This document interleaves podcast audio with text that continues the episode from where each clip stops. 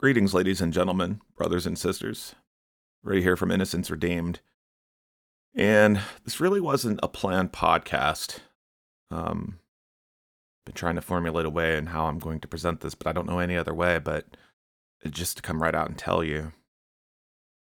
I had a dream last night. Well, actually, this morning, this morning being June 6th. And I don't have a title for what the dream is called. But when I wrote it down, I labeled it an un, and then I put in parentheses, prepared draft. I appeared to be on a naval ship of some sort at sea.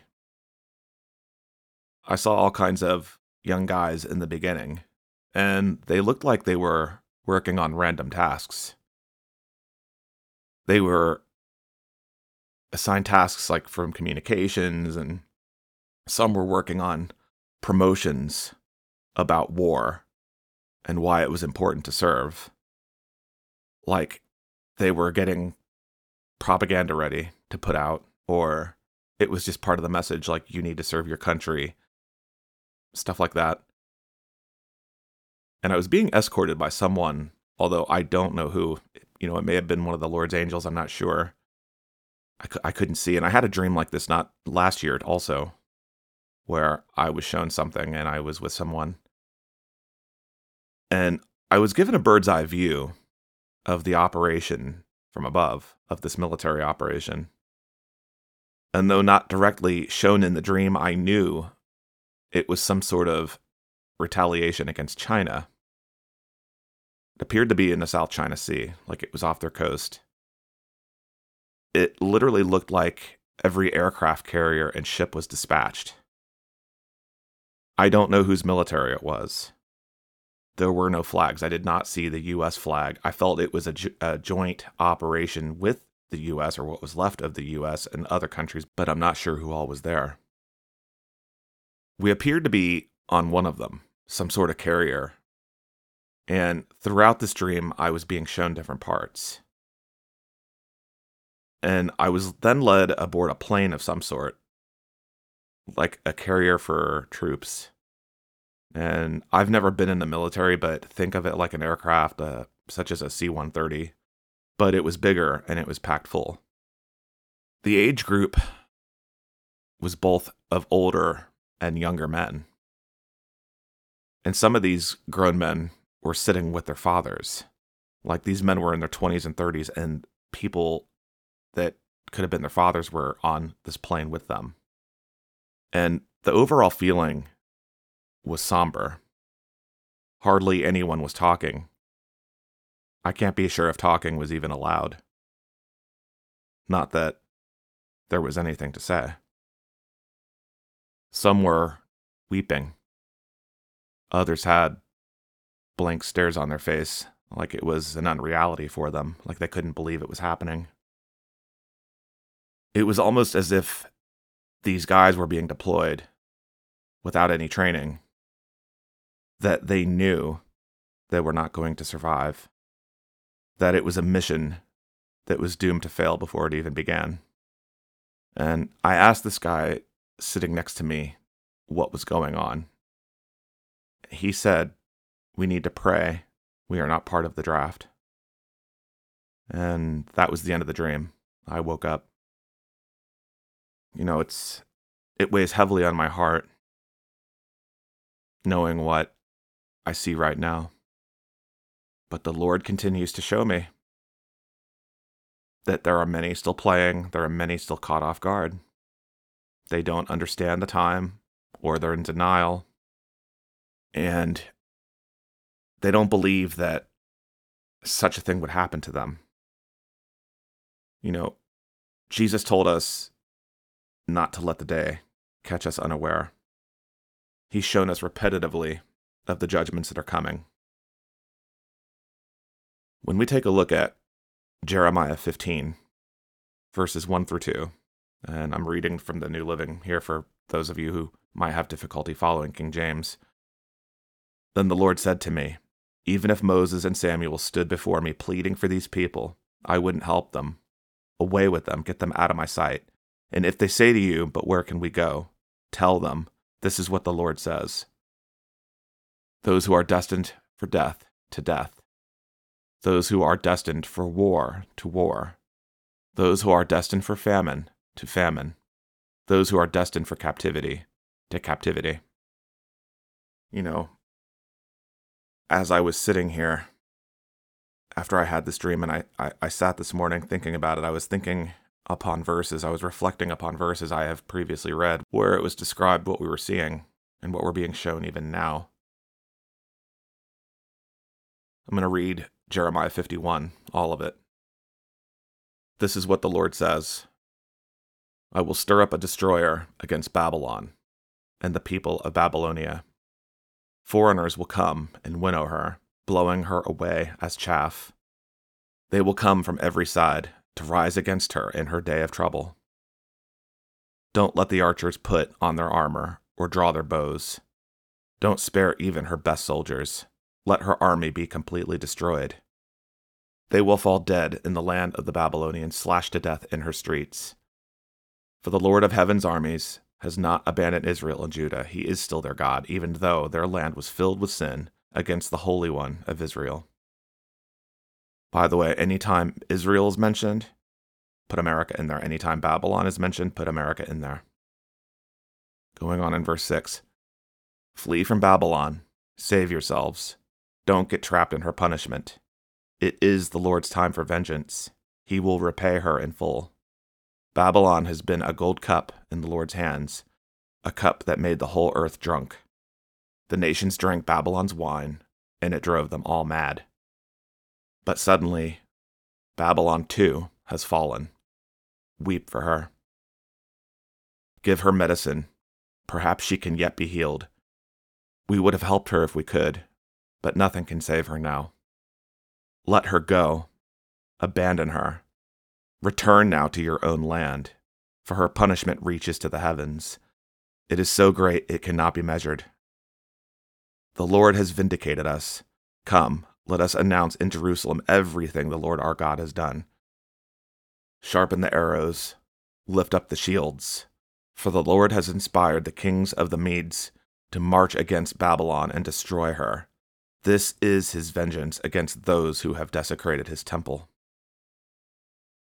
Raise the battle flag against Babylon, reinforce the guard and station the watchmen. Prepare an ambush, for the Lord will fulfill all his plans against Babylon. You are a great city, by a great river, a great center of commerce, but your end has come. The thread of your life is cut. The Lord of heaven's armies has taken this vow and has sworn to it by his own name. Your cities will be filled with enemies, like fields swarming with locusts, and they will shout and triumph over you. The Lord made the earth by his power, and he preserves it by his wisdom. With his own understanding, he stretched out the heavens. When he speaks in the thunder, the heavens roar with rain. He causes the clouds to rise over the earth. He sends the lightning with the rain, and releases the wind from his storehouses. The whole human race is foolish and has no knowledge. The craftsmen are disgraced by the idols they make. For their carefully shaped works are a fraud. These idols have no breath or power Idols are worthless, they are ridiculous lies. On the day of reckoning, they will all be destroyed. But the God of Israel is no idol. He is the creator of everything that exists, including his people, his own special possession. The Lord of heaven's armies is his name. Then we get into Babylon's great punishment. You are my battle axe and sword, says the Lord. With you I will shatter nations and destroy many kingdoms. With you I will shatter armies, destroying the horse and the rider, the chariot and the charioteer. With you I will shatter men and women, old people and children, young men and young women. With you I will shatter shepherds and flocks, farmers and oxen, captains and officers. I will repay Babylon and the people of Babylonia for all the wrong they have done to my people in Jerusalem, says the Lord. By the way, it's worth mentioning that in the coming World War, the U.S. will probably abandon Israel. And when the invasion starts, then you'll know the Lord's hand is fully off of this country, as well as uh, many other Western nations. This is all being drawn up now. But going on in verse 25 Look, O mighty mountain, destroyer of the earth, I am your enemy, says the Lord. I will raise my fist against you to knock you down from the heights. When I am finished, you will be nothing but a heap of burnt rubble. You will be desolate forever. Even your stones will never again be used for building. You will be completely wiped out, says the Lord. Raise a signal flag to the nations, sound the battle cry. Mobilize them all against Babylon, prepare them to fight against her. Bring out the armies of Ararat, Minni, and Ashkenaz appoint a commander, and bring a multitude of horses like swarming locusts. Bring against her the armies of the nations, led by the kings of the Medes, and all their captains and officers. The earth trembles and rises in pain, for everything the Lord has planned against Babylon stands unchanged. Babylon will be left desolate without a single inhabitant. Her mightiest warriors no longer fight. They stand in their barracks, their courage gone. They have become like women, the invaders have burned the houses and broken down the city gates. The news is passed from one runner to the next, as the messengers hurry to tell the king that his city has been captured. All the escape routes are blocked, the marshes have been set aflame, and the army is in a panic. It's exactly what it looked like in that dream. They looked like they were so busy and panicked that they were just whisking up anybody who could fight the war. But it was like the men who were on that carrier were just cannon fodder. They didn't even know what they were going to be doing. Going on in verse 33, we're still in Jeremiah 51. This is what the Lord of heaven's armies and the God of Israel says Babylon is like wheat on a threshing floor, about to be trampled. In just a little while, her harvest will begin. Make Babylon suffer as she made us suffer, said the people of Zion. Make the people of Babylonia pay for spilling our blood. Is it safe to say that we're now in a situation where we're going to reap what we've sown around the world for decades? So then we move on to the Lord's vengeance on Babylon. Verse 36 This is what the Lord says to Jerusalem I will be your lawyer and plead your case, and I will avenge you. I will dry up her river, as well as her springs, and Babylon will become a heap of ruins haunted by jackals. She will be an object of horror and contempt, a place where no one lives. Her people will roar together like strong lions, and they will growl like lion cubs. And while they lie inflamed with all their wine, I will prepare a different kind of feast for them. I will make them drink until they fall asleep, and they will never wake up again. I will bring them down, like lambs to the slaughter, like rams and goats to be sacrificed. How Babylon has fallen. Great Babylon, praised throughout the earth. Now she has become an object of horror among the nations. The sea has risen over Babylon. She is covered by its crashing waves. Her cities now lie in ruins. She is a dry wasteland where no one lives or even passes by and I will punish Bel, the god of Babylon, and make him vomit up all he has eaten. The nations will no longer come and worship him. The wall of Babylon has fallen. Come out of her, my people. Flee from Babylon. Save yourselves. Run from the Lord's fierce anger. But don't panic. Don't be afraid when you hear the first rumor of approaching forces. For rumors will keep coming year by year. Violence will erupt in the land as the leaders fight against each other. We are there. Putting this on pause for a moment, reading it, we are there. This nation is terribly, terribly divided in every single way, in case it hasn't been noticed. As I've said before, and as I stand on, and the Lord stands with me, it is not going back to the way it was, no matter what you are told. And by the way, that verse, Jeremiah 51, verse 46, where it says, But do not panic, don't be afraid when you hear the first rumor of approaching forces, for rumors will keep coming year by year. Violence will erupt in the land as leaders fight against each other. It is important that we reference Matthew 24 because some people love to dismiss the Old Testament. They say, oh, that's not applicable.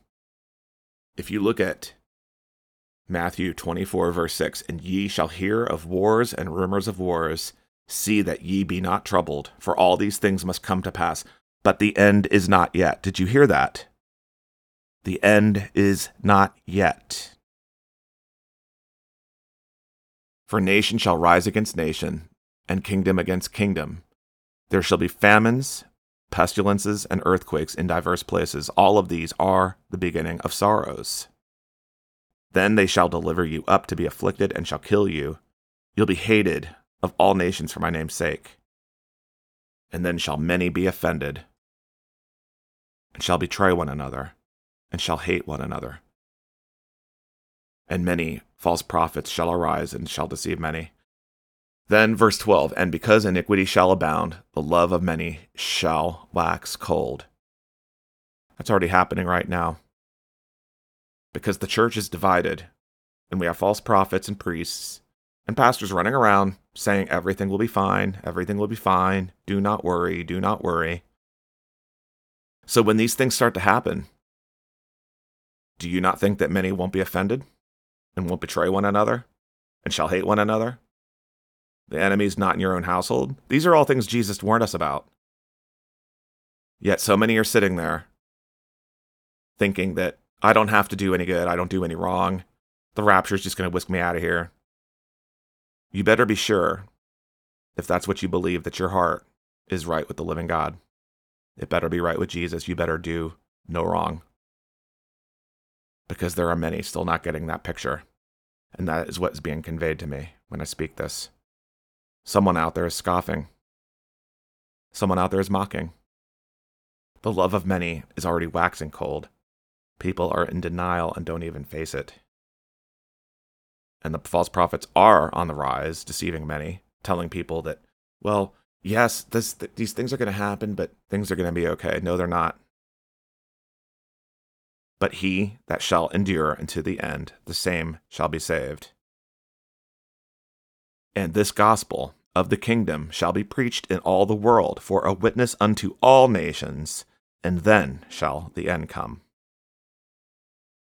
The war is going to come before the abomination of desolation.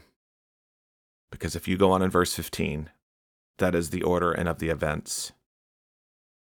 What we're to do is pray to escape these terrible things and be worthy of standing before the Lord. So, when we go back to Jeremiah 51 and continue on in verse 47, for the time is surely coming when I will punish this great city and all her idols. Her whole land will be disgraced, and her dead will lie in the streets. Then the heavens and earth will rejoice, for out of the north will come destroying armies against Babylon, says the Lord. Just as Babylon killed the people of Israel and others throughout the world, so must her people be killed. Get out, all you who have escaped the sword. Do not stand and watch. Flee while you can. Remember the Lord, though you are in a far off land, and think about your home in Jerusalem. We are ashamed, the people say. We are insulted and disgraced, because the Lord's temple has been defiled by foreigners Yes, says the Lord, but the time is coming when I will destroy Babylon's idols. The groans of her wounded people will be heard throughout the land. Though Babylon reaches as high as the heavens and makes her fortifications incredibly strong, I will send enemies to plunder her. I, the Lord, have spoken. Listen, hear the cry of Babylon, the sound of great destruction from the land of the Babylonians. For the Lord is destroying Babylon, he will silence her loud voice. Waves of enemies pound against her. The noise of battle rings through the city. Destroying armies come against Babylon. Her mighty men are captured, and their weapons break in their hands. For the Lord is a God who gives just punishment. He always repays in full. I will make her officials and wise men drunk, along with her captains, officers, and warriors. They will fall asleep and never wake again, says the King whose name is the Lord of Heaven's armies.